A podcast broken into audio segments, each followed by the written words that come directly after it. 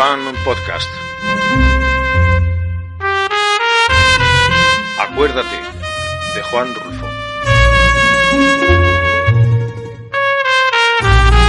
Acuérdate de Urbano Gómez, hijo de don Urbano, nieto de Dimas, aquel que dirigía las pastorelas y que murió recitando el rezonga Ángel Maldito cuando la época de la gripe.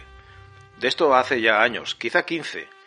Pero te debes acordar de él. Acuérdate que le decíamos el abuelo por aquello de que su otro hijo, Fidencio Gómez, tenía dos hijas muy juguetonas, una prieta y chaparrita, que por mal nombre le decían la remangada, y la otra que era rete alta y que tenía los ojos zarcos y que hasta se decía que ni era suya y que por más señas estaba enferma de lipo. Acuérdate del relajo que armaba cuando estábamos en misa y que a la mera hora de la elevación soltaba un ataque de hipo que parecía como si estuviera riendo y llorando a la vez, hasta que la sacaban fuera y le daban tantita agua con azúcar y entonces se calmaba. Esa acabó casándose con Lucio Chico, dueño de la mezcalera que antes fue de Librado, río arriba, por donde está el molino de Linaza de los Teódulos. Acuérdate que a su madre le decían la berenjena porque siempre andaba metida en líos y de cada lío salía con un muchacho. Se dice que tuvo su dinerito, pero se lo acabó en los entierros, pues todos los hijos se le morían recién nacidos y siempre les mandaba cantar alabanzas, llevándolos al panteón entre música y coros de monaguillos que cantaban osanas y glorias y la canción esa de Ahí te mando, Señor, otro angelito. De eso se quedó pobre, porque le resultaba caro cada funeral, por eso de las canelas que les daba a los invitados del velorio.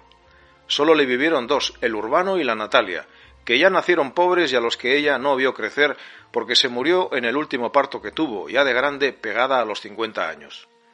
La debes haber conocido, pues era muy discutidora y cada rato andaba en pleito con las vendedoras en la plaza del mercado porque le querían dar muy caros los jitomates, pegaba gritos y decía que la estaban robando. Después, ya pobre, se le veía rondando entre la basura juntando rabos de cebolla, ejotes ya sancochados y alguno que otro cañuto de caña para que se les endulzara la boca a sus hijos. Tenía dos, como ya te digo, que fueron los únicos que se le lograron. Después no se supo ya de ella.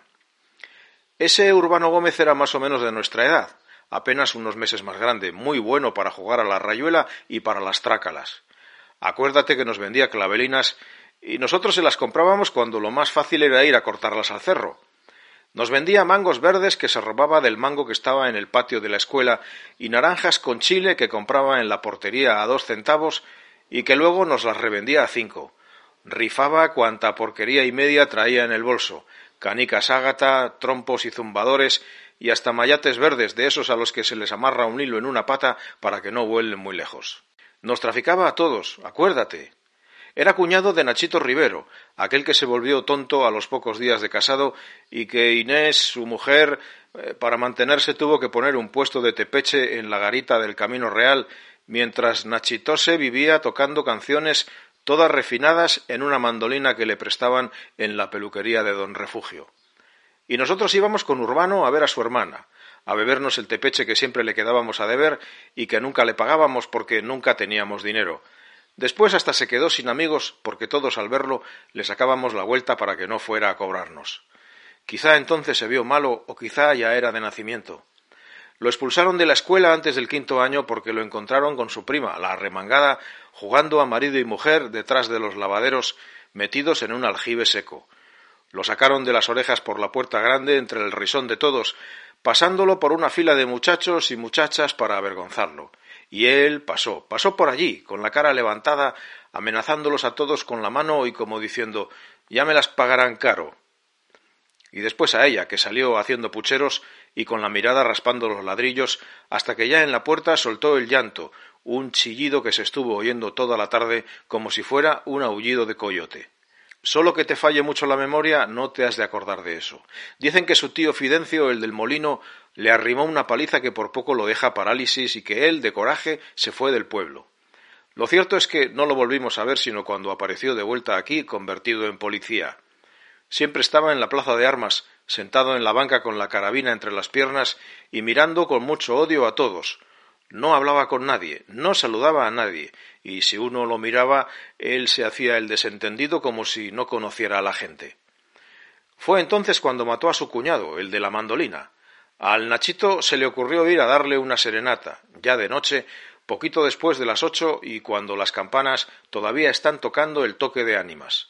Entonces se oyeron los gritos y la gente que estaba en la iglesia rezando el rosario salió a la carrera y allí los vieron. Al Nachito defendiéndose patas arriba con la mandolina y al urbano mandándole un culatazo tras otro con el Mauser sin oír lo que le gritaba la gente, rabioso como perro del mal, hasta que un fulano que no era ni de por aquí se desprendió de la muchedumbre y fue y le quitó la carabina y le dio con ella en la espalda, doblándolo sobre la banca del jardín donde se estuvo tendido. Allí lo dejaron pasar la noche. Cuando amaneció se fue. Dicen que antes estuvo en el curato y que hasta le pidió la bendición al padre cura, pero que él no se la dio. Lo detuvieron en el camino. Iba cojeando y mientras se sentó a descansar llegaron a él. No se opuso. Dicen que él mismo se amarró la soga en el pescuezo y que hasta escogió el árbol que más le gustaba para que lo ahorcaran. Tú te debes acordar de él, pues fuimos compañeros de escuela y lo conociste como yo.